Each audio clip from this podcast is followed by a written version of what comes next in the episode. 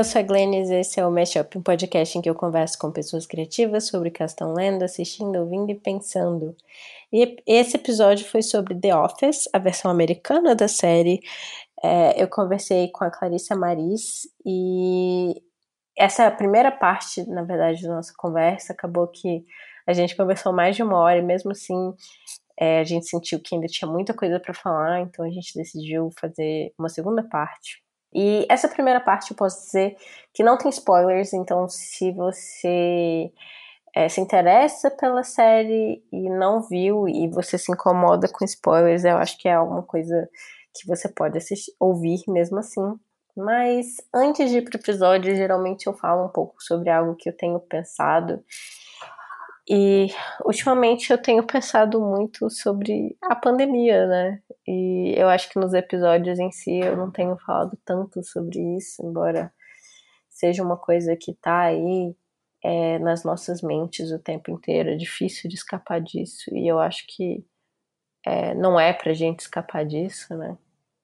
Mas muitas vezes eu vivo nesses dois lugares, assim, ou de tá seguindo muito as notícias e o que está acontecendo e entrando em pânico e minha saúde mental indo pro, por água abaixo ou não está acompanhando e me sentindo alienada e me sentindo muito mal por não sentir que posso fazer mais. E também minha saúde mental indo por água abaixo então mas ao mesmo tempo eu sinto que a gente está vivendo num momento que é impossível estar bem né? Que o, a normalidade é ruim. Normal, a normalidade é estar mal. Então, é, e tudo bem também estar mal às vezes, porque eu acho que se você não tá mal dentro das circunstâncias em que a gente está vivendo, talvez falte um pouco de, de empatia. E é isso. É, a gente tem que cuidar da nossa saúde mental e, ao mesmo tempo, entender que o desconforto e o estar mal não é necessariamente uma catástrofe. É, eu acho que existem eu como mulher e outros grupos minoritários sabem o que é existir dentro do desconforto. Assim. Então, o desconforto é um lugar também importante de a gente entender e entender que o desconforto é diferente da tragédia, né? O desconforto nos obriga a nos movermos de alguma forma. E o, o desconforto para algumas pessoas era mais, eu, eu falo como uma pessoa que tem ansiedade e que muitas vezes se sente paralisada. Então eu entendo que o desconforto, não desconforto, né, mas uma situação que para algumas pessoas é apenas desconfortável pode ser paralisante para outras. Eu tenho passado por ciclos, assim. Tem uma semana que eu passo muito bem e outra semana que eu passo mal, que eu fico deprimida e que eu não consigo fazer nada, e na outra semana eu entro num, num vórtex de produtividade, tenho que resolver todas as coisas da minha vida agora é, que eu tô bem, e aí eu entro num vórtex de exaustão também, e aí volto a ficar mal. Eu não tô fazendo essa abertura para as pessoas, para vocês sentirem pena de mim, nem nada assim. Muito pelo contrário, é para compartilhar isso, porque eu sei que muitas pessoas também estão passando por dificuldades nesse momento e, e, só falar que tipo vocês não estão sozinhos, que nós estamos desconfortáveis juntos e em algum momento isso vai passar como diria o padre de Fleabag, vai passar. É, Kiki está brincando com, com um, nos estantes ali, não sei se dá para ouvir, mas enfim, é domingo e acabou que eu, que eu tive um encontro com uma amiga hoje virtualmente e a gente bebeu um pouquinho. Então não era nem para eu estar tá gravando essa, essa abertura agora, mas como amanhã já é segunda e terça já sai o episódio, o Ícaro tem que editar, eu pensei. E amanhã eu tenho muitas coisas para fazer, eu pensei, vou gravar logo. E, enfim, talvez eu esteja sendo excessivamente sincera. Eu não sei se vocês ouvem esse podcast para ouvir sobre essas coisas. É, mas eu espero que vocês estejam bem, se protegendo e lutando contra o fascismo, tanto quanto possível.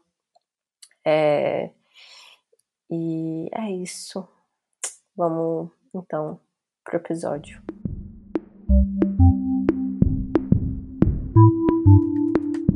Então, hoje aqui no Mashup, estamos com a Clarissa Maris, que é pesquisadora, professora e podcaster lá no Universo IN, né? Assim que fala? Isso, Universo IN.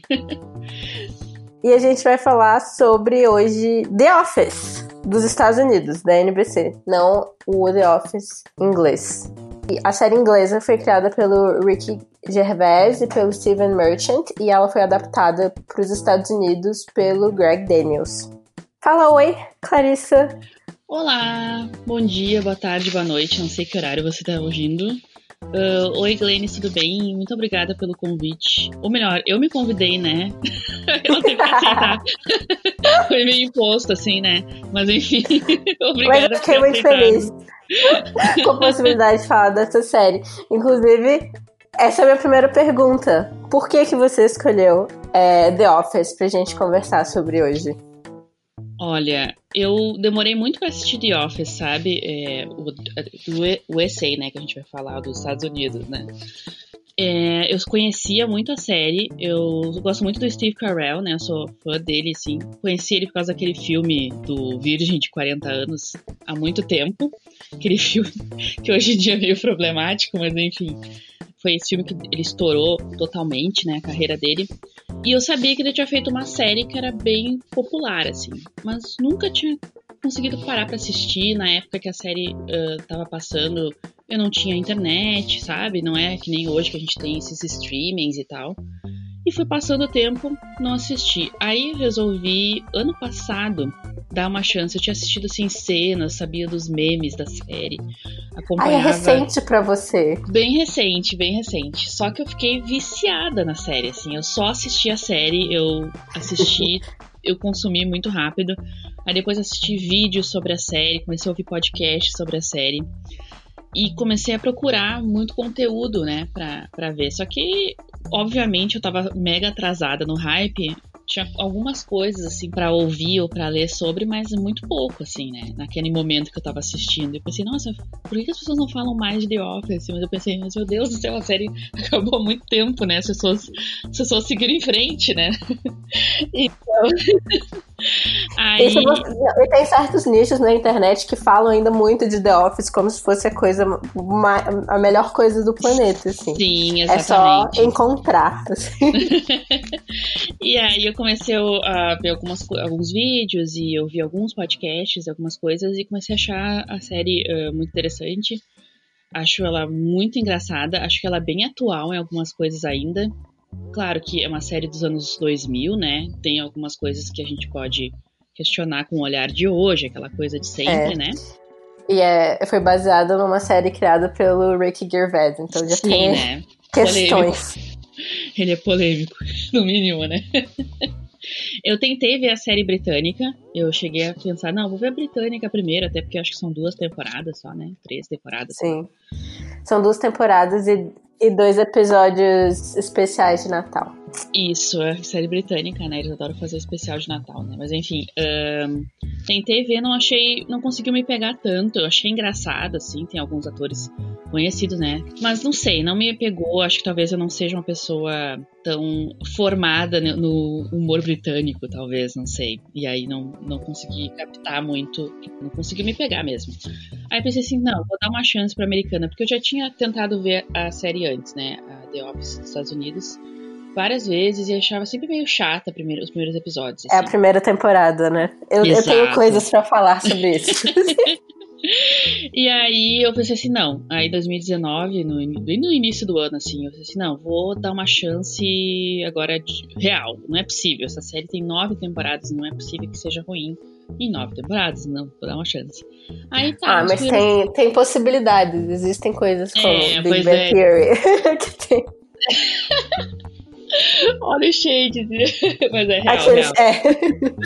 Desculpa, amantes de Big Bang Theory, eu não dou conta. não pois dou conta. é, sabe que eu assistia bastante no início e depois, assim, hoje em dia eu já não consigo mais assistir, não, sabe? Nem como. Sei lá, tem séries que a gente sabe que tem algumas questões, mas consegue assistir hoje em dia, como guilty pleasure, sei lá, como para distrair, para almoçar, sei lá. E eu não consigo mais com The Big Bang Theory. Não, não me desce mais mesmo. Não, não, sei o que aconteceu no meio do caminho. Acho que a série cansou mesmo. Me cansou, sabe? Mas enfim, assisti The Office e aí eu comecei a adorar. Assim, ó. Aí eu começava a rir alto uh, assistindo. Meu pai passava assim: O que, que tu tá rindo, cara? Eu ri também. O que, que tá acontecendo? E aí fiquei viciadíssima, assim. Aí eu entendi o Steve Carell numa outra perspectiva, porque eu conheci ele do cinema, sabe? E eu pensei assim: Nossa, o cara começou aqui, sabe? Faz muito Ele escreveu episódios, ele dirigiu episódios de The Office, inclusive, né? E eu pensei, Sim. nossa, eu... faz tudo faz sentido agora, sabe? Pra mim. E conheci aqueles outros atores todos ali. O, bom, o John Krasinski também, que eu já conhecia do cinema, de fazer comédias românticas. Hoje em dia ele tá noutra vibe total, né? Mas durante The Office ele fazia bastante comédias românticas, assim. E já conhecia ele também. Eu, nossa, ele fazia esse personagem, tipo, é, sabe? Nossa, parece que o meu mundo mudou completamente, assim, quando eu assisti. Uhum. E aí, hoje em dia, eu sou fã da série. Eu acho que é uma das melhores séries que eu já vi, tipo, séries de comédia, com certeza. Não sei se eu, já, se eu vi tantas o suficiente para comparar, mas enfim. Eu acho que, que a série é realmente muito boa, muito bem escrita, os personagens bem desenvolvidos em alguns aspectos. A gente vai discutir mais a fundo depois, mas fiquei fã mesmo da série, fangirl da série, e aí eu pensei assim, ah, seria legal falar sobre isso no mashup, né? Vamos ver se a Grace aceita lá, vamos lá, vamos falar de The Office, né? Achei muito legal. Ah, eu fiquei muito feliz. É, você me deu algumas opções, né? E aí eu pensei que você tinha Viciada em tudo, e... né? mas The Office é uma série que eu sempre volto, assim. Eu sempre falo de filme conforto aqui, mas é a minha série conforto. É a série que eu volto, assim, quando eu preciso dar uma, uma reenergizada. E eu sempre choro no final. Eu, eu o Ícaro me zoava, porque às vezes eu conseguia pensar em certas cenas no final e começar a chorar, tipo, no meio, sei lá, a gente tava conversando, aí falando de The Office, aí a gente falava de uma cena e começava a chorar. Ridículo, assim. E aí eu fiquei muito feliz de poder falar sobre essa série. É, a gente conversou sobre isso, eu acho que tem tempo já, né? Foi antes da, de toda a parada da pandemia. Sim, bem antes. Uhum. E, e aí quando chegou é, a quarentena, e aí eu falei, não, é a série, é, é a série que, eu, que era pra eu estar assistindo agora mesmo, assim, porque me traz realmente muito um senso de, de familiaridade, conforto e de conhecer essas pessoas, assim. Uhum, uhum. É, eu acho que o que é legal no The Office é que as pessoas são gente como a gente, né? Tem muito essa coisa do gente como a gente, pessoas comuns, né? Não é ninguém assim super-herói ou sei lá. Tem, uns, tem uns exageros, claro, que faz parte ali da comédia, mas tem muitos personagens, acho que a gente vai falar mais disso depois, é, que a gente se identifica de imediato, assim. A gente pensa, nossa, eu poderia trabalhar com essa pessoa, eu sou essa pessoa no trabalho. Então acho que por isso que dá essa sensação de conforto mesmo, sabe? Eu acho que é uma identificação muito rápida, muito fácil, assim. É engraçado você falar isso, porque, tipo, eu já tentei falar para algumas pessoas assistirem essa série, e eu sempre falo que a primeira temporada é, muito, é, é mais difícil de passar, porque ela ela é muito vergonha alheia, mas são só seis episódios. Eu falo, faça esses seis episódios e você vai conseguir entrar. E as pessoas, quando elas não conseguem, geralmente é porque elas falam, cara, é muito parecido com o que eu vivo no meu trabalho e eu não dou conta, me dá gatilho. Exatamente. E é compreensível, assim. Eu nunca trabalhei num ambiente muito normal, assim. É, eu acho que o mais próximo disso foi quando eu trabalhei na Red Balloon, que eu dava aula de inglês para crianças, mas era um ambiente só de mulheres, praticamente. Quando tinha professor homem, tinha tipo um. Eram todas mulheres jovens. E a Red Balloon tem toda uma política de ser um lugar acolhedor, assim, para você trabalhar lá. Então, eu não sentia muita identificação do tipo, trabalhei com essas pessoas, mas eu conseguia ver como essas pessoas existem, tipo, na vida real, assim. Mas o que, o que eu acho interessante em termos de adaptação é porque eu fiquei muito tempo para assistir a série britânica. Na verdade, eu assisti essa última semana, quando eu tava ah, me preparando sim. pra gente gravar. Aí eu assisti a primeira temporada da série britânica e eu não sei porque eu demorei tanto tempo para assistir. Eu acho que era porque eu sou tão apegada à série americana que eu ficava, tipo, não, sei o que, que a, a, britânica vai me trazer, assim, que tipo de reflexão. É porque às vezes eu, eu evito algumas coisas, não porque eu acho que vai ser ruim ou nada do tipo, mas porque eu acho que vai me fazer pensar demais. e eu vou ficar, eu vou entrar num grande vórtice e, tipo, não vou conseguir sair disso nunca. Aí eu fico, tipo, com, com preguiça às vezes, tipo, ai, eu não estou pronta para pensar nisso agora. Aí eu pensei, mas como eu sou, como eu vou falar no podcast e é sobre pensar muito, eu vou assistir.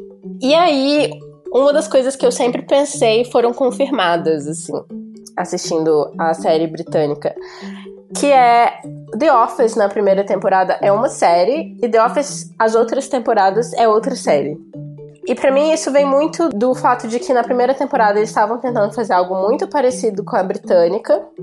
E é bom, funciona, mas tem ali um, um componente cultural que afasta, assim. E a gente consegue ver isso muito, eu acho, quando a gente vê adaptações americanas de filmes de vários lugares, assim. É, tem um filme que eu gosto muito, sul-coreano, que chama My Sassy Girl, que é uma, uma comédia romântica muito doida. E tem uma versão americana que eles fizeram e é praticamente igual. E não funciona na americana, fica, fica tosco, fica ridículo.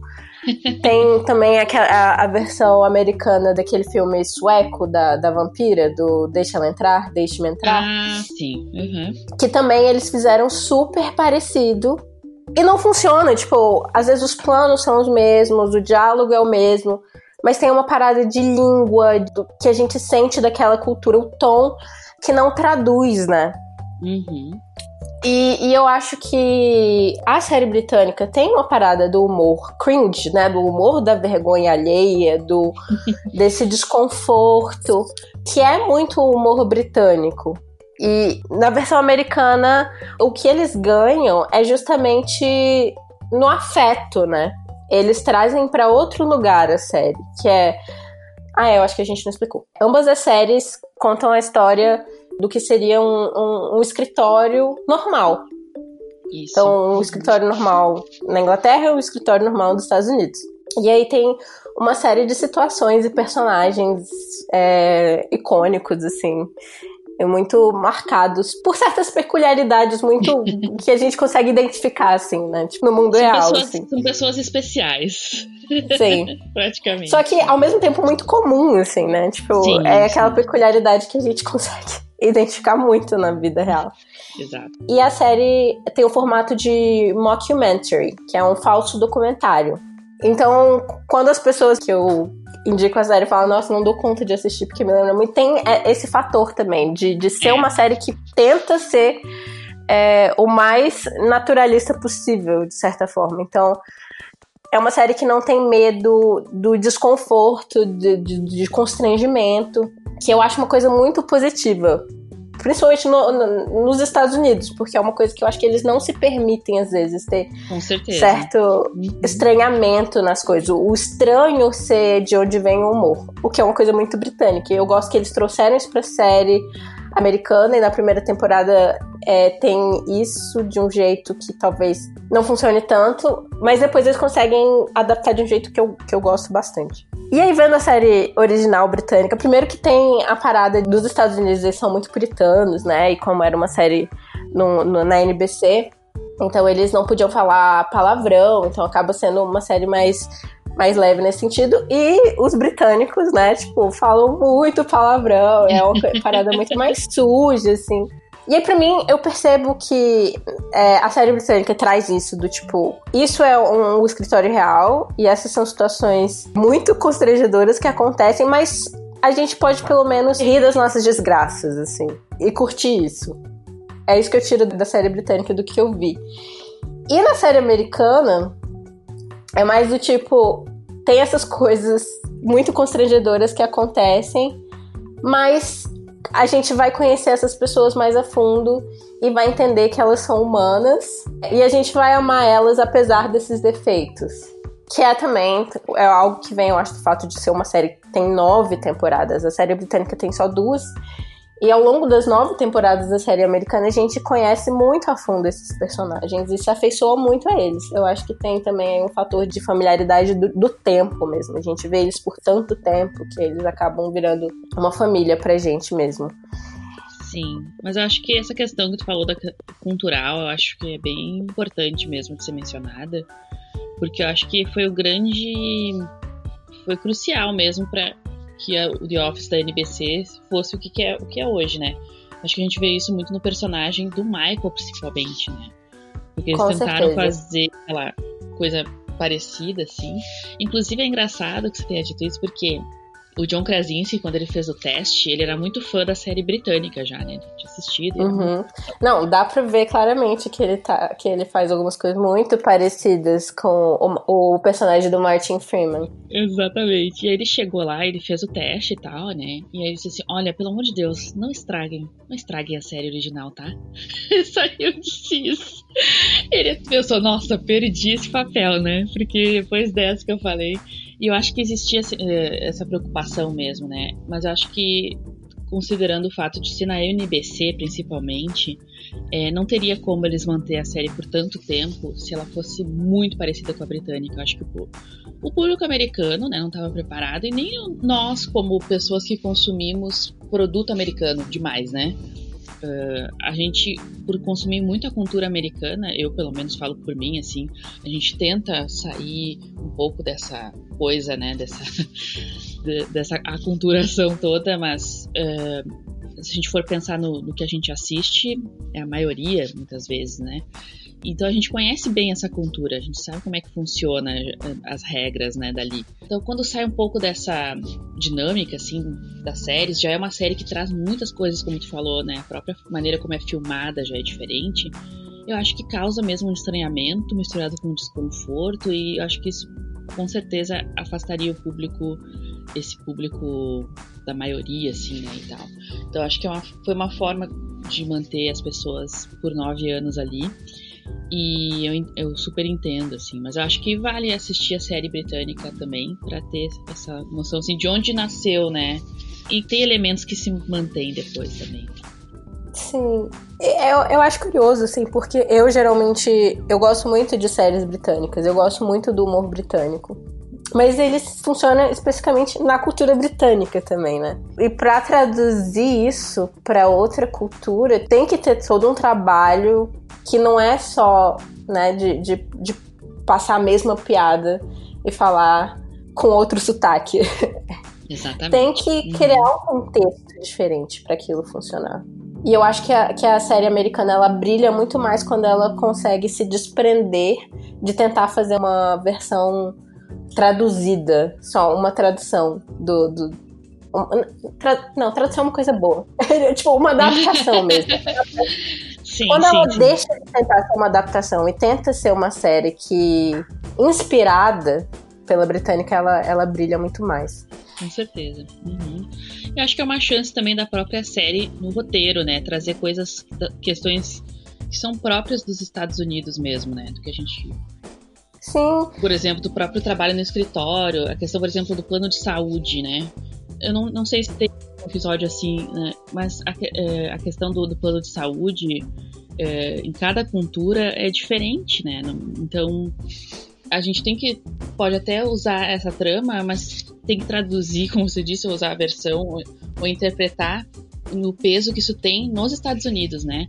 Então tem toda aquela trama ali do ter que decidir se eles vão ter plano de saúde ou não, porque os Estados Unidos é uma questão bem complicada, porque se você não tem plano de saúde no trabalho, você não tem plano de saúde, né? Então, eu acho que eles trazem muitas questões que são muito próprias dos Estados Unidos. Com o tempo, eles vão se permitindo trazer isso pro roteiro. E aí eu acho que você tem toda a razão, a série brilha muito nesses momentos, assim. Tem vários outros momentos que a gente pode mencionar aqui, que a gente vê que é muito próprio ali da, só aconteceria naquele contexto mesmo, né? Mas é, é, natural eles terem essa essa dúvida, digamos assim, no início, né? O que a gente faz? A gente, essa série deu tão certo, né? No, no, Reino Unido, a gente traduz igual, a gente muda, a gente pode mudar. Eu acho que devia ter muita dúvida na sala de roteiro no início do que, que eles poderiam fazer ou não. Mas aí, né? Quando o público assistiu, acho que eles tiveram respostas. Assim, aí eles foram se permitindo cada vez mais com o tempo. E a partir do momento que as pessoas começam, como você falou, a gente se afeiçoa a essas pessoas. A gente quer proteger, a gente sabe que elas fazem coisas que gente, duvidosas, né? Enfim, para dizer o mínimo, uhum. né, Dwight? Mas enfim. Angela também. Angela, né? Não, mas Dwight, cara. Mas enfim, a gente também uh, a gente quer proteger esses personagens. Então, conforme isso vai passando, eles também vão se permitindo fazer certas tramas, né? Desenvolver certas tramas, assim. Isso é muito legal. Que bom que eles uh, deram. Achei legal que você falou isso, porque se a gente for comparar as comédias, uh, eu venho muito dessa coisa do sitcom, né? Daquela comédia que com a risadinha no fundo, né? E a gente vem muito dessa tradição, a gente assiste isso desde criança, eu pelo menos desde criança assisto assistia a Pink, a, levada da breca, já tinha, já tinha risadinha no fundo, sabe? Quando você vê The Office, você se choca, assim, fica. Tá, mas por que, por que o câmera tá correndo? sabe? É, é muito, muito estranho, assim. Sim, eles se permitem um tempo que geralmente eles não têm na televisão americana, né? O tempo do, de reação que é muito longo, que deixa constrangedor. E o constrangimento é, é o humor também. E é muito bom, é muito bom. Isso é uma das coisas que eles trouxeram da, da série britânica aqui para mim. É, eu acho que enriqueceu, assim, a televisão americana. Uhum, concordo. E, e, é uma coisa que eles continuaram a trazer depois, né? Veio depois de The Office, eles fizeram Parks and Recreation, é, outras séries de lugar, local de trabalho, né? Como Brooklyn Nine-Nine, Superstore. Eu acho que todos também têm, é, deve ter algum eu sei, eu sei que o, o cara que criou Superstore era um dos produtores de The Office, por exemplo. É. Parks and Rec é do Michael Schumer, né? Que também. Uhum. Do Michael Schur. Uhum. Que também trabalhou em The Office. Então, realmente foi uma série que influenciou muito a televisão americana, o que foi feito na comédia a partir dali. É, eles viram que dava certo, né? Então vamos investir em outros locais de trabalho. E eu acho que é um formato que funciona muito, né? Mas eu acho que devia existir uma apreensão se o público americano aceitaria essa, essa mudança para, né? Mas que bom que eu gosto de coisas diferentes, assim. Que bom que ousaram nesse sentido. Né? É, eu não sou muito fã de sitcom. E essas, especificamente, de, de lugar de trabalho, me pegam, geralmente. então. E eu sou meio contra também americanos pegar coisas de outras culturas e adaptarem para a cultura deles, porque eu sempre acho ruim. Mas no caso de The Office, é tão bom que eu fico tipo. Mas eu acho que também por ser. Eles estão pegando da, do lugar que colonizou eles. Então eu fico mais de boa do que eles pegarem, tipo, coisas da Coreia. Claro, é. de uma cultura minoritária, né? Tipo, é, exato. Ah, com certeza. É, é, aquela, é uma coisa muito assim de. Ah, vamos. A gente tem uma abrangência no público muito maior. Então vamos pegar esse, essa história aqui que é, é legal e, e vamos adaptar, sabe? Eu, é meio injusto até, né? Porque a, a enfim, o acesso que eles têm com o público é, é o contato, né, é muito maior, né? Por exemplo, quando falaram, anunciaram que iam adaptar, sei lá, que iam fazer a versão de série de Parasita, né, do que ganhou o Oscar ano passado, eu fiquei tipo, ai, não, pra quê? Não, não, deixa Parasita quieto lá do jeito que é, pra que isso? Já fiquei, sabe? Pode ser que seja fantástico, né, e tal, mas a gente já fica meio, hum, americanizar isso. Será que é o canal fazer isso, né? E eu acho que também, por outro, além de tudo isso que o pessoal falou que é correto, tem a questão também de eles respeitam muito a série britânica, eu acho. Eles não fizeram uma série para mostrar que a série que eles iam fazer era melhor. Eles só queriam pegar algo que eles já achavam muito bom que eles eram fãs, que eles tinham respeito. Sim. E fazer uma versão pro público que eles conheciam, assim, mas não no sentido de desrespeitar ou de parecer que, ah, vamos fazer aqui para mais gente poder assistir, hahaha, sabe? Eu acho que foi com uma outra intenção, assim, a gente vê muito isso, esse respeito. Inclusive, o Rick Gervais aparece, né, depois num episódio lá, e é muito legal a cena que ele aparece. E o Michael dá um abraço, é maravilhoso aquele abraço, é tipo, ai, obrigada, sabe? Parece que é o público abraçando o Rick Gervais, sabe? É bem legal aquela cena. Então, tipo, acho que rola muito, muito esse de um respeito, assim, me parece. Exato. Se eles sempre tivessem esse respeito na hora de fazer essas traduções de outras culturas, principalmente culturas. Porque, tipo, a cultura britânica é uma coisa que os americanos têm contato, né? Tipo, não é, não é aquela coisa, ah, não é, por, é, é porque eles não conseguem ler legenda. Porque muitas vezes eu sinto que é isso, quando eles fazem adaptações de, de, de filmes de outras línguas, assim, de séries. É do tipo, ah, isso fez muito sucesso, a história é boa, ninguém vai. Vamos. Vai dar dinheiro, então vamos fazer. Não é porque eles realmente respeitam a parada. Uhum, com certeza. Filmes argentinos, né? Tem algumas versões americanas que é de chorar, de doer, assim. Que tu vê que perde todo o brilho, aquela coisa orgânica, né? Que tinha no filme argentino. Eu gosto bastante de filme argentino. E acho que é um dos cinemas, assim, que a gente tem muita qualidade, né? E tal. E eles tem vários, várias versões americanas que eu não consigo assistir. Eu fico pensando assim, mas o que, que eles tinham pensaram? E acho que é bem esse pensamento que você falou agora. Ah, vamos fazer porque deu certo e vai dar grana. Mas não com sentido assim, vamos respeitar o, a obra original. Não, não tem isso mesmo.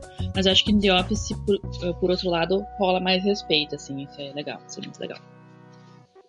É, e talvez seja por isso, né? Por vir de outra cultura que eles consideram igual a deles de alguma Exato, forma. Exato, né? Uma cultura majoritária também. Ou né? até superior, assim, né? Como tal, que talvez eles vejam. Sei lá. Com certeza, com certeza, isso faz diferença. Tem que dar umas espetadas nos americanos, mas eu. Ah, sempre, né? Senão é. não é podcast. Não existe essa possibilidade da gente não espetar americano. né? Uh, a gente tem que ter muito. Eu acho que eu, por exemplo, sou professora de inglês, né? A gente acaba consumindo muito. Você também já deu aula de inglês, a gente acaba consumindo muita coisa em inglês e inglês americano, né? E acho que a gente vai continuar consumindo. É? Nunca fiz um boicote, coisa do tipo. Mas eu acho que a gente tem que também, hoje em dia, se aproveitar um pouco dessas oportunidades que a gente tem de ter acesso, até pelo streaming mesmo, e conhecer outras culturas, né? Ver séries, de outros lugares, de outras línguas, sabe? Acho que isso às vezes faz falta um pouco. Uh, e, ou séries brasileiras mesmo, filmes brasileiros e tal.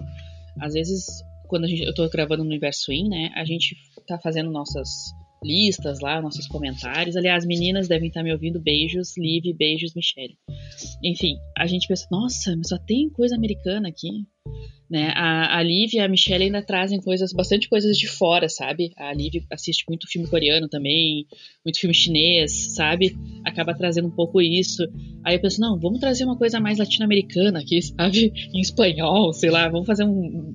trazer um filme francês, sei lá, vamos dar uma variada, porque senão a gente acaba ficando muito bitolado mesmo, né? Fica e acho que a gente tem que abrir a mente para conhecer outras culturas, para entender, né? Até essa questão do humor, né? Ela é muito cara para as culturas, né? Elas, elas traduzem muito como essas culturas são, né? Deixa eu pensar no humor brasileiro, o que que tá, dá certo entre aspas ou o que funciona na TV do humor brasileiro e a gente começa a pensar no que, que a gente é e no que, como a gente está representado ali pelo humor, a gente começa a pensar em umas coisas aí, como, como tu falou, né? A gente começa a pensar, não sei se a gente está preparado para esse pensamento, para essa reflexão, né? E acho que o humor é uma, é uma ótima forma. Você... Uhum. Sim, com certeza. Engraçado você falar isso, porque essa última semana rolou essa polêmica do O da Compadecida, tá ali no. Eu acho que no oitavo lugar entre os, os melhores filmes do. Os, os filmes mais bem avaliados do Letterboxd. E os gringos super confusos, do tipo achando o filme horrível. E os brasileiros putíssimos. Tipo, como assim? Vocês acham esse filme horrível? É tipo a melhor coisa já feita. E, e vem muito disso, de você ter que entender a cultura e estar tá inserido nela de, nela de alguma forma para E o mundo inteiro, assim, acaba entendendo os Estados Unidos porque eles são esse fenômeno né, de, de, cultural que eles são. Então todo mundo assiste filme americano, todo mundo assiste série americana. Então é muito fácil ver os americanos de forma mais humana. Mas o contrário não é. A recíproca não é verdadeira, né? Porque a gente não exporta a nossa cultura da mesma forma que eles. Exatamente. Aí fica difícil de compreender mesmo, né? E também não existe um esforço em compreender, eu acho, às vezes. Eu sinto isso esse, por parte dos americanos, né? Até por a gente trabalhar com língua, a gente acaba vendo umas situações bem esquisitas, né? Como as outras línguas, por exemplo, no próprio Estados Unidos, a gente sabe que tem muitos imigrantes, né? E acho muito interessante quando as séries americanas trazem os imigrantes né? Por exemplo, uh, One Day at a Time, né? Que era da Netflix, agora saiu, e outras séries de comédia que trazem, ou, ou até que não sejam de comédia, porque existe essa coisa, os Estados Unidos é o país que fala inglês, né? Fala inglês porque os ingleses colonizaram os Estados Unidos, aquela coisa toda. Mas existe um povo ali, povos que falam línguas diferentes, né? O espanhol mesmo é falado em muitos lugares nos Estados Unidos, né? E isso se traduz numa outra cultura também, que é outras culturas, né, que acontecem, coexistem ali. Por mais que os governos, né, e os, algumas pessoas ou parte da população tenta negar ou fingir que não existe, ela tá ali, ela tá presente ali, né?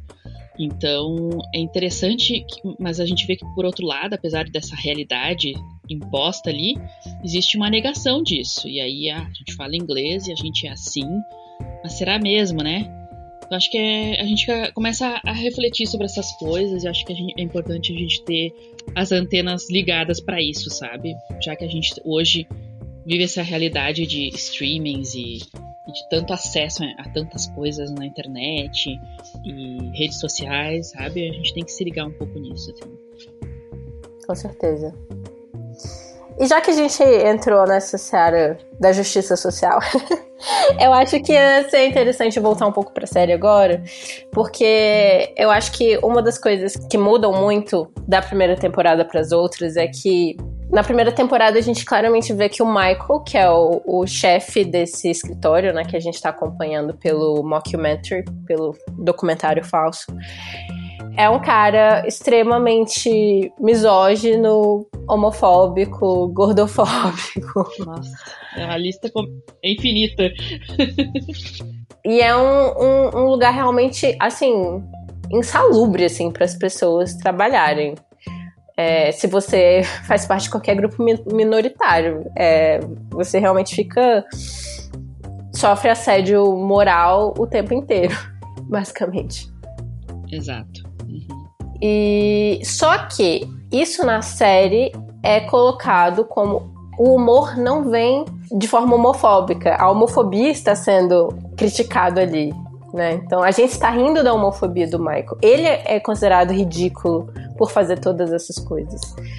O que pode ser às vezes um pouco confuso assim para as pessoas, né? Tipo, ah, isso essa série está mostrando, está sendo homofóbico ou ela está criticando a homofobia, né? E claramente a gente está rindo do Michael, principalmente nessa primeira temporada, assim. E desse lugar dele de, de extremo privilégio, como um homem branco heterossexual, que realmente não tem noção das coisas. E eu acho que eles mantêm o fato de o Michael ser meio ridículo na, na, nas outras temporadas, mas eles diminuem muito essa ridicularidade devido ao fato de ele ser uma pessoa homofóbica e misógina e, e, racista em vários momentos. Então, quando o Michael começa a ser mais humanizado, que eu acho que acontece mais a partir da segunda temporada, eu acho isso é, mais ok, porque eu acho que os defeitos dele não vêm mais tanto desse lugar de de intolerância da parte dele, vem de, de outra, outras coisas, assim, é mais do tipo, ele quer ser engraçado e as pessoas não. e, e ele não é engraçado, coisas desse tipo. É, eu acho que pela reação também dos personagens, né? Aí entra o personagem do Jim, por exemplo, né? Porque ele olha pra câmera e é o personagem que é o representante Sim. do público lá dentro, né? Praticamente. Então ele olha pra câmera e diz assim: não, sem noção, né? tipo, esse comentário agora, ridículo. Tipo, pela, não sei de onde saiu isso, sabe? Eu acho que. E os, os outros, na primeira temporada, isso também é bem claro, né? A gente vê todo mundo assim com uma cara, tipo, descrença, assim. Não acredito que ele tá dizendo isso, sabe? Não acredito que ele tá tratando é, essa pessoa dessa, dessa forma. Todos os personagens. Eu acho que isso é uma forma de dar esse equilíbrio, entre aspas, né? De a gente pensar assim, não, a série não tá sendo homofóbica. Na verdade, ela tá debochando, talvez, da homofobia do Michael, né? Então, Sim. acho que isso dá uma equilibrada, assim, né? Tem essa impressão. Não sei se você tem também. Eu tenho. Não, total, é exatamente isso. Mas eu sinto que quando eles quiseram porque quando a série começa. Ela dá uma virada, né? A gente uhum. começa a ver mais o, o lado do Michael, assim. E eu acho que eu não, eu não ia ficar confortável se o Michael continuasse sendo tão misógino e racista e homofóbico quanto ele é na primeira temporada e ele estivesse sendo humanizado nas outras temporadas, assim. Sabe? Mas como eu sinto que a primeira temporada realmente é aquela coisa baseada na, na série britânica e o personagem das outras temporadas realmente é outro personagem, assim, para mim. E quando ele fala coisas é, que são misóginas, ou racistas, ou gordofóbicas, a partir da segunda temporada é, vem de um lugar muito mais de ignorância uhum. E que é criticado, que ele é ridicularizado, mas vem de um lugar muito menos nocivo, assim, do que eu que eu acho que, que veio na primeira temporada. E aí eu fico mais ok com o fato de eles estarem humanizando essa pessoa. Porque, tipo, eu acho que. É, eu tava até conversando com um amigo meu que eu acho que The Office é uma série que seria muito difícil de, de ser feita agora. Porque a gente tá vivendo num momento político tão complicado que a gente não pode dar brecha, assim, para as pessoas serem de forma alguma misóginas ou racistas, porque se a gente der essa brecha, elas vão, tipo. Ser assim, mesmo, descaradamente, né? Exato. Concordo. É, é, eu sinto que a gente tá num momento que, que isso não é mais aceitável, porque se a gente tornar isso aceitável, elas vão ser cada vez mais explicitamente, assim, sabe? E o The Office é uma série que traz essa humanidade das pessoas, mesmo quando elas são escrotas. Vou usar uhum. a palavra. Com certeza. E, e eu acho que a gente não tá podendo mais fazer isso agora, nesse momento político específico que a gente está vivendo em 2020. Concordo. Eu acho que o The Office pegou o último momento possível para fazer isso na história, né? Porque a série é de 2005 a 2013, né? 2005 a 2013, mais ou menos. Eu acho que a partir dali, de 2013, 2014, as coisas começaram a mudar, né? A gente começou a ser mais é, um pouco mais atento a essas questões, né? No sentido de, não, isso não é aceitável a gente ridicularizar mais isso ou aceitar essas coisas. Então a The Office pegou bem o final ali. Eles tiveram muito um timing assim, bem certo nesse sentido de, de poder falar dessas coisas de forma mais sem se preocupar com esse tipo de reação que você está falando, que eu acho que é totalmente válido, acho que com certeza aconteceria em 2020. E acho que hoje, assim, a gente assiste a série hoje e sim, fica desconfortável com algumas coisas. Eu, particularmente, como mulher, né, fico desconfortável com alguns comentários, com algumas cenas e tal. Mas eu entendo também que a série é dessa, desse, desse momento da história, né? A gente fica braba, sei lá, desconfortável, mas a gente também entende que essas coisas acabavam passando de outra forma, né? Então eu concordo. Eu acho que hoje, por exemplo, a gente tem, eu tava falando de One Day at a Time, né, que é uma outra série bem legal, que já lida com essas questões de uma forma completamente diferente. Eu sei que é uma série completamente diferente, né, sobre lugar de trabalho e tal, sobre uma família de imigrantes e tal. Mas assim, tu vê que qualquer questão dessas que tu listou, né, gordofobia, homofobia, existe uma outra abordagem, né? E eu acho que tem que ser assim mesmo, hoje em dia, né? E outras outras comédias, já que a gente tá no, na seara da comédia, assim. Então eu concordo, acho que, The Office ainda continua atual em algumas coisas, principalmente questões de trabalho, apesar de que hoje a gente tá na pandemia, tá de home office, né? eu acho que existe alguns aspectos ali que continuam muito reais, assim, nas relações de trabalho com as pessoas, pessoas ali. Mas eu, eu acho que como aborda essas questões sociais, assim, realmente não daria hoje, não daria. E o próprio Steve Carell, acho que deu uma entrevista recente falando isso, confirmando isso que tu uh, concordando contigo. Ah, é? é? Não, The Office hoje em dia não dá. Inclusive, a, até quando os atores são questionados, ah, vocês gostariam de voltar com The Office? Voltar, voltar, sabe? Que nem o Will and Grace voltou e fez uma temporada, por exemplo. Aí a Diana Fisher, né, que fazia Pam, dizia, não tem mais a gente voltar no nosso escritório, a, a, as personagens voltarem para aquela vida, não existe mais essa possibilidade. E também o mundo mudou, né? Eles falam muito isso, assim, acho que eles têm muita consciência disso. Talvez a gente volte para um Natal, um especial de Natal, um especial de duas horas, eu acho até que sai. Elas são bem a favor, assim, acho muito legal a ideia. Inclusive, fico meio empolgada com a ideia. Não gosto de me empolgar muito com essa ideia. Isso aconteça. Mas, enfim. Uh, mas voltar como era aquilo que, de 2005 a 2013 agora, não tem nem cabimento, eu acho. Acho que Sim. tem que. Ah, é.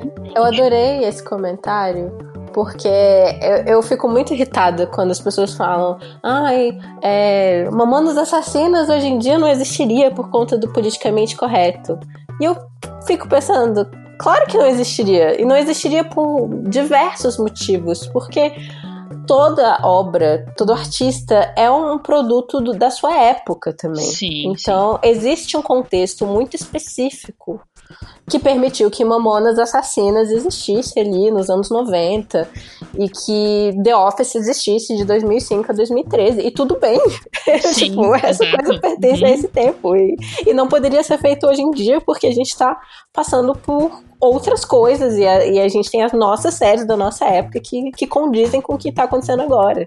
E tudo bem? Tipo, isso não quer dizer que aquela coisa é, porque ela não existia e agora não, não, não deve existir. São duas Exato. coisas muito diferentes, assim. Nossa, eu concordo. Eu acho que, inclusive, a gente tem que. A gente tá falando uma série que já acabou, né? Acho que é importante comentar rapidinho, assim, que a gente vive uma época muito saudosista também, né? Ah, vamos recuperar Friends, vamos recuperar não sei que série. E é. às vezes eu fico pensando, será Stranger que isso é necessário? Things. É, exato. Eu fico pensando, será que isso é necessário mesmo? Sabe? Eu sinto saudade. Eu, eu sinto uma, um, de séries que eu assisti nos anos 90, nos anos 2000, sabe? Eu sinto aquele quentinho no coração de ver o Nokia aquele que caía no chão e não quebrava. Assim, eu sinto, eu sinto esse, esse quentinho, assim. Mas a gente tem que seguir em frente também. Eu acho que às vezes falta, não sei se você concorda, mas assim, falta um pouco de vamos seguir em frente, vamos falar de assuntos que importam agora. Não, com né? certeza. E acho que parece que o povo quer fingir que, não, que o mundo não andou, apesar de não ter andado em alguns aspectos, né? A gente tá na luta ainda.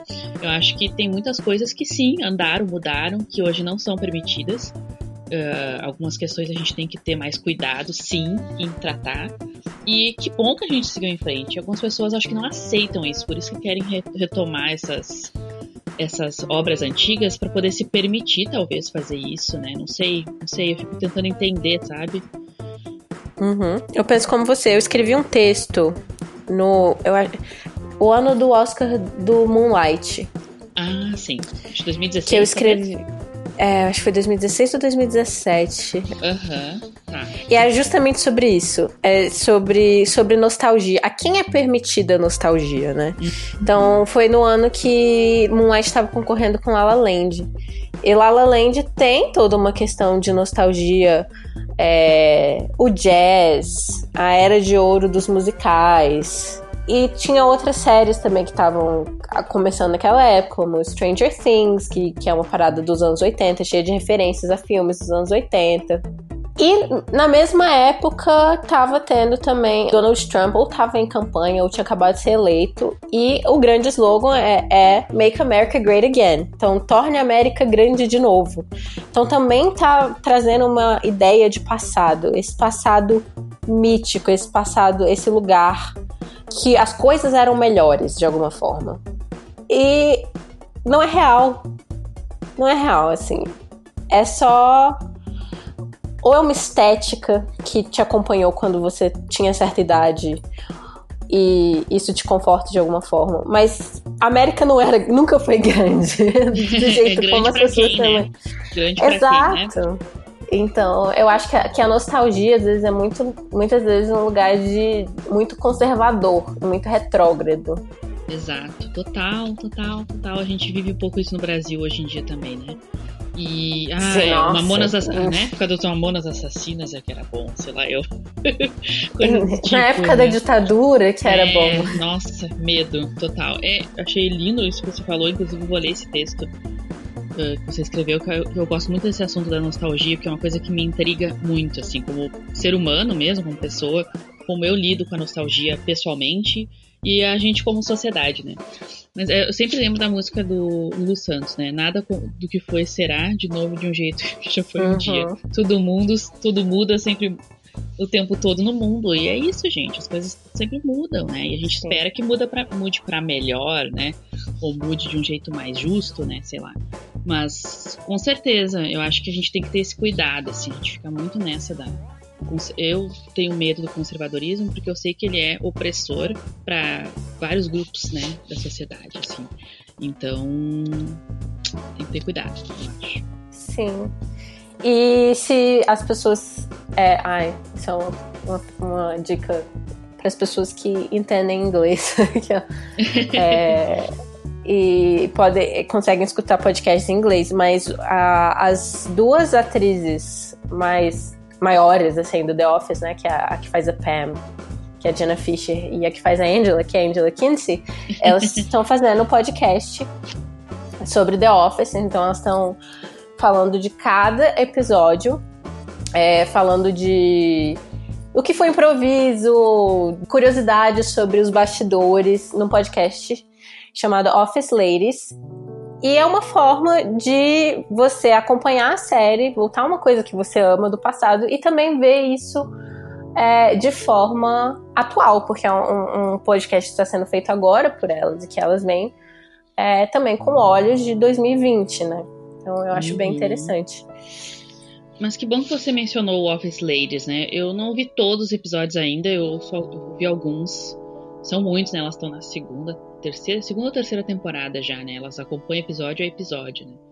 E te, um dos episódios da primeira temporada, eu acho que. Elas eu... começar, acabaram de começar a terceira temporada. Acabaram de começar a terceira, ótimo. É, eu sei que, que até a Dina Fisher foi questionada, eu não lembro se foi sobre, pela Angela ou se foi por algum fã, que os fãs mandam perguntas para elas, né?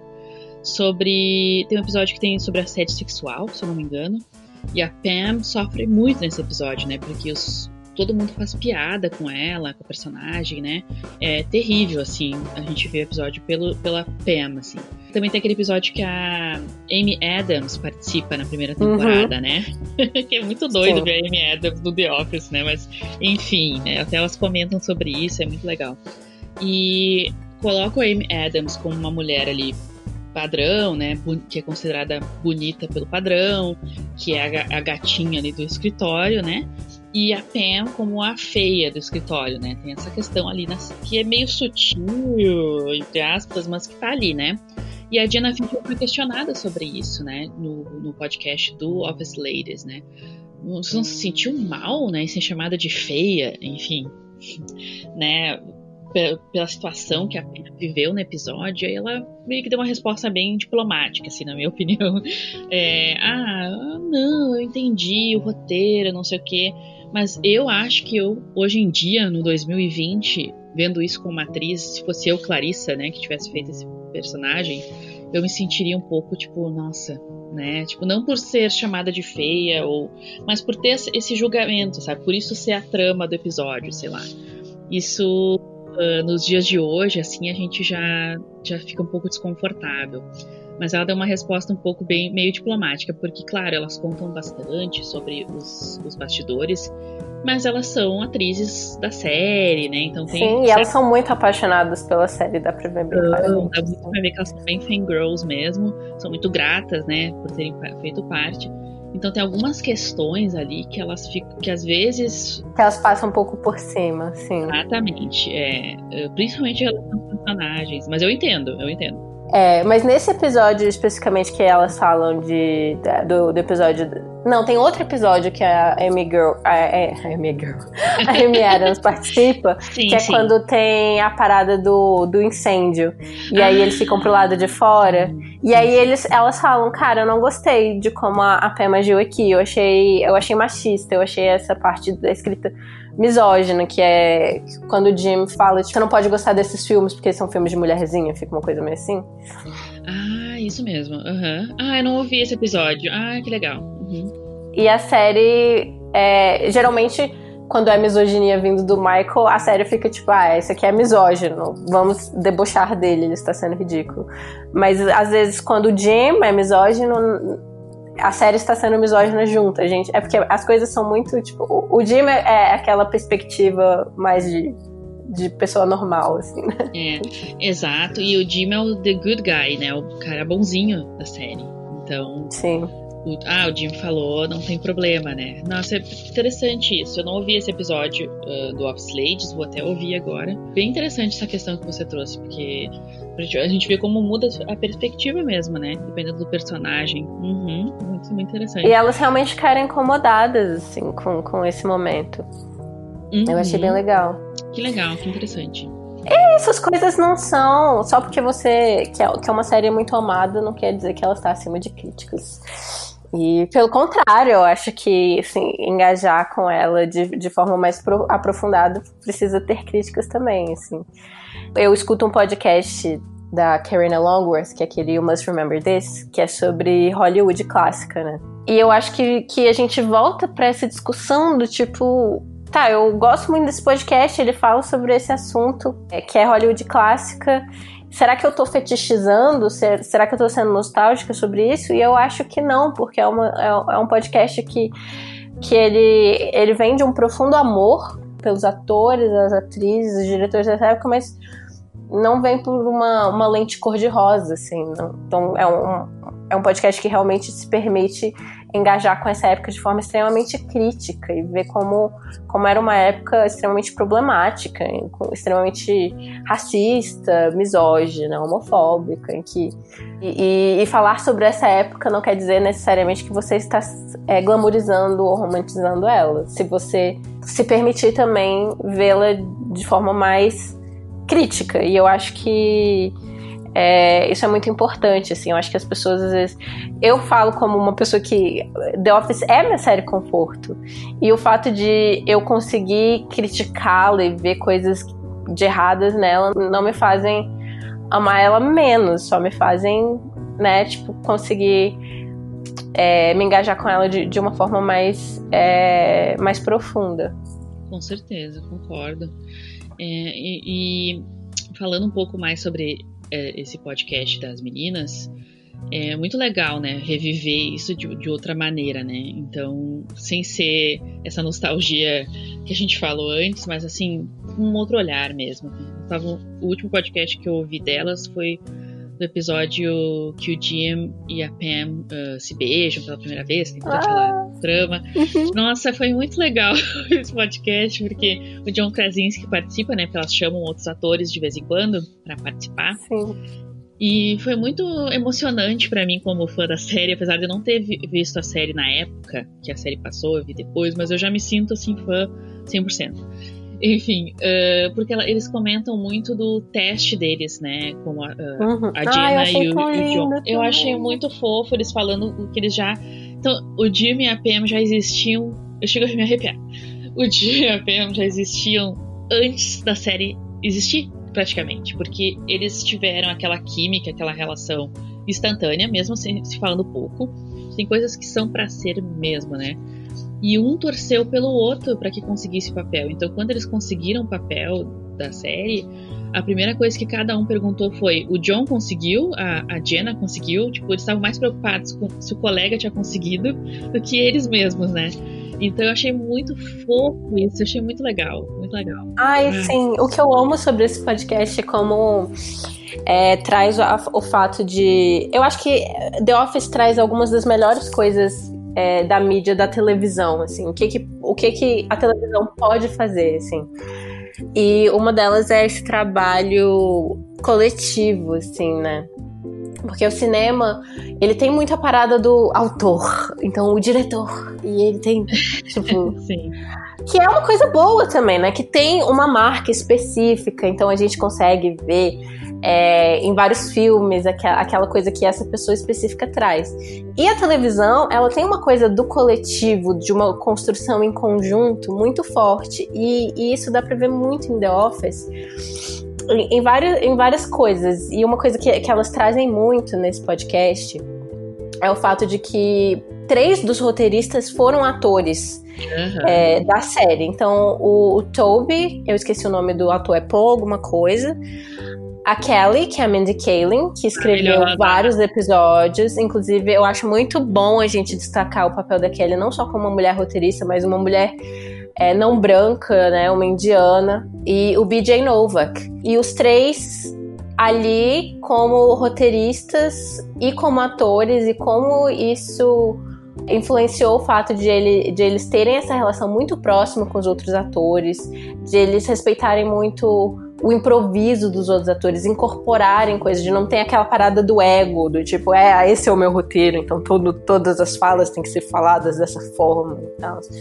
Não, é muito um trabalho feito de forma coletiva em equipe, eu acho isso muito lindo. É, transparece mesmo, né? A gente vê até pela relação que eles têm hoje em dia, né? Todo mundo está muito bem. Sim, não, o BJ e a, e a Mindy Kaling também, com, com long, a longa história deles. É, o BJ é, é muito engraçado porque o Ryan foi uh, ridicularizado em várias temporadas. Então, pensar que o VJ estava envolvido no roteiro é muito engraçado.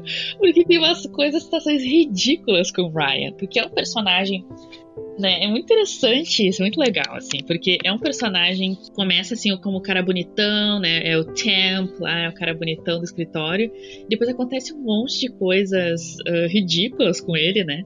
E pensar que eles eles pararam para conversar. Não, não, vamos botar ele aqui para ser o cara lá que vai atender no boliche. Vamos fazer uma coisa bem escrota, assim. Então eu acho isso muito legal, assim. Isso mostra Sim, realmente. É... Né, como eles encaravam tudo, assim, muito legal. É, não tem um apego à, à, à respeitabilidade, tipo. Não, não, é. Sim. E eu gosto muito de ver algumas coisas também que, tipo, não são. É, essa pessoa mudou. É realmente, tipo a escrita desse personagem mudou. É, o personagem era assim, não foi uma progressão. A gente simplesmente mudou uma hora o jeito que a gente queria fazer ele e pronto, tudo bem. E, tipo, é, isso acontece muito com a Kelly a, também, né? A Kelly, a Kelly que era um personagem que completamente diferente na primeira temporada. Completamente diferente. De repente ela vira a Mindy Kaling. Ela vira é. a Mindy Kaling. E ela é maravilhosa. Eu amo. A Kelly é uma das minhas favoritas. É maravilhosa. A Kelly é muito engraçada. É, eu, eu adoro também. Eu não me importo nem um pouco com isso, com essa mudança brusca. Eu totalmente abraço isso. E com as do Ryan também, eu acho muito legal a interação deles dois, até por eles serem amigos e tal, né? e tudo mais. Eu acho que os personagens talvez tenham uma progressão um pouco mais sei lá, mais linear, não digo linear, mas uma progressão mesmo, assim, não tão absurda quanto a Kelly e o Ryan, é realmente aquele grupinho ali que começou como protagonista, que depois a série foi crescendo, e mais os, os outros personagens começaram a ser mais do que coadjuvantes, digamos assim.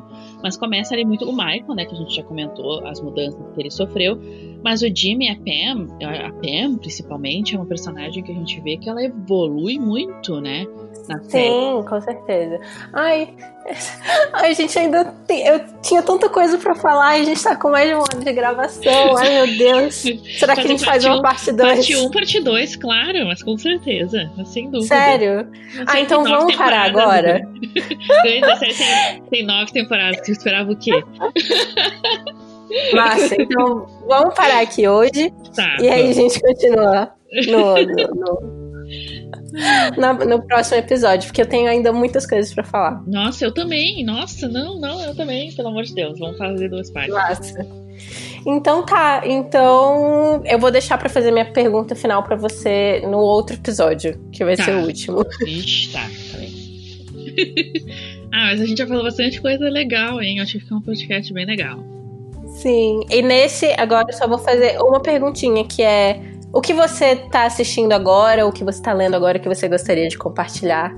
Nossa, eu, eu, eu sou uma ouvinte do Mashup, tá? Só pra esclarecer aí os ouvintes, tá?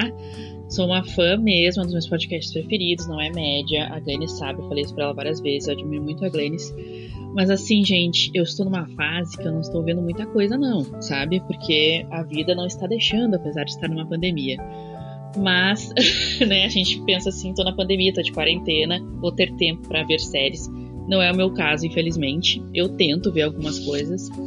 Mas eu assisti uh, algumas coisas bem interessantes uh, nesse domingo, nessa semana, que eu acho que é legal de compartilhar aqui, que não são bem séries, são documentários, assim, uh, que me fizeram refletir um pouco sobre algumas coisas, inclusive coisas que têm a ver com o que a gente falou aqui no podcast hoje, nessa primeira parte aqui. Uh, sobre cultura americana, né? Por isso eu acho que eu tô nessa vibe, assim, por isso que eu acabei puxando esse assunto. Eu assisti um documentário sobre a Michelle Obama, né? Aquele que. Sobre. Como é que é o nome? Becoming em inglês e em português é Minha História. Uh, eu não sou assim, ai, fã dos Obama, não acho Obama assim, santos, nada disso, né? Mas, uhum. mas eu queria assistir, alguns alunos meus tinham falado, eu, ah, vou assistir porque é a história da Michelle mesmo, né? Então pensei, não li o livro dela, ela tem, é sobre, é, tem a ver com o livro, não é sobre o livro, o, o documentário, é um documentário da Netflix, tá? Tá disponível ali para quem tem Netflix. Mas tem a ver com a tour que ela fez sobre o livro, né? E nossa, eu fiquei muito surpresa quando eu assisti, viu? Muitas coisas interessantes, assim. Infelizmente, a gente acaba associando com o que tá rolando agora nos Estados Unidos. Tá rolando há uhum. muitos anos, na verdade, né? Mas essa, uma, uma, uma coisa horrível que aconteceu essa semana que a gente tá gravando o podcast esses, essas pessoas uh, negras que foram assassinadas, né, pela polícia. E nossa, o meu timing assim para assistir isso foi, né, completamente acidental assim, uma coincidência. Mas eles falam muito essa questão de do que eles esperavam que eles fossem ser, né, os Obamas, no caso, principalmente a Michelle, fala da perspectiva dela como primeira dama, como mulher, como mulher negra, e o que, que realmente aconteceu, né? A diferença do que você espera que seja do que realmente é, né? A política, no caso. E, achei muito interessante, assim, o, o, documentário traz vários lados, assim, não no sentido de oposição, mas assim, não, não traz só a perspectiva dela, sabe? Traz uma perspectiva também de vários americanos diferentes. Eu achei muito legal, assim, muito, muito feliz isso que eles fizeram. Então recomendo, não é muito longo, é uma hora e pouco, assim.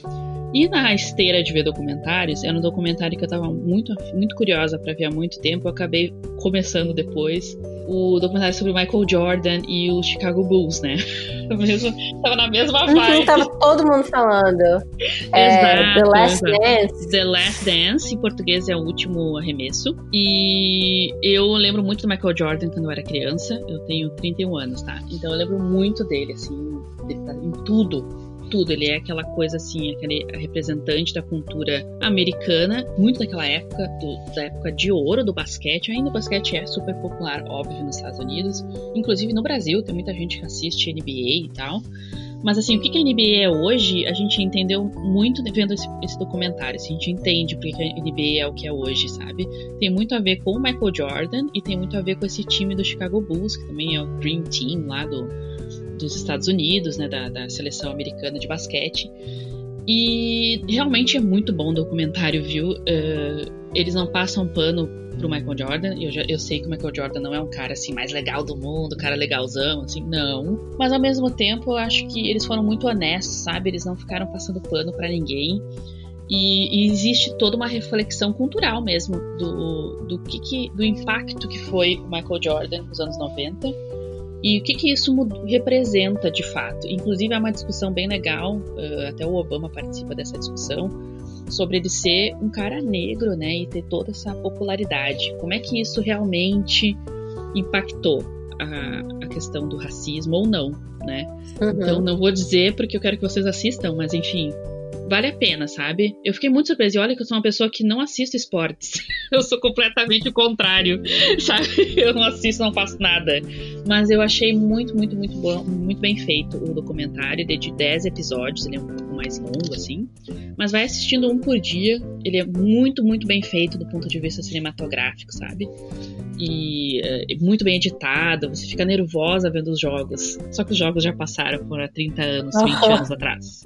Sabe? Eu, por que, que eu tô nervosa? Esse jogo nada já existiu, tá no Google, sabe? E eu tava tipo, de tão bem feito que o do ponto de vista cinematográfico mesmo, assim, como se fosse um filme, assim. Então, muito, muito legal, mas ao mesmo tempo muito realista, sabe? Então, fica a dica aí desses documentários. É isso que eu assisti.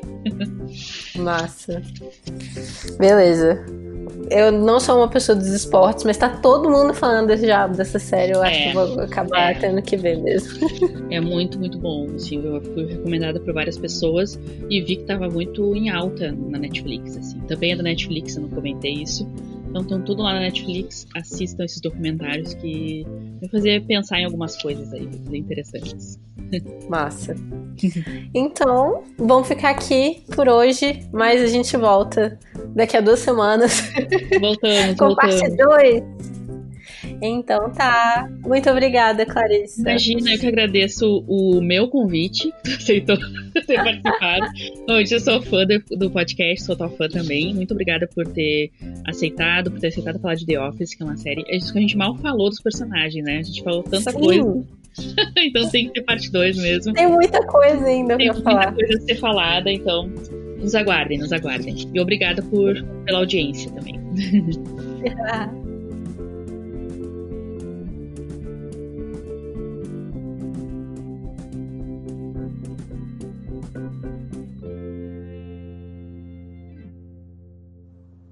O Mashup foi criado e é produzido por mim, Glennis Cardoso, editado pelo Ícaro Souza, e as músicas são do Poddington Bear e In Love with the Ghost. Vocês podem encontrar o Mashup no Instagram em mesh.up e no Twitter com mesh underline up, e a gente também tá no Facebook, procurem lá Mashup, e eu também estou disponível em todas as redes sociais se vocês quiserem vir conversar. Eu sou Glennis AV, tanto no Twitter quanto no Instagram.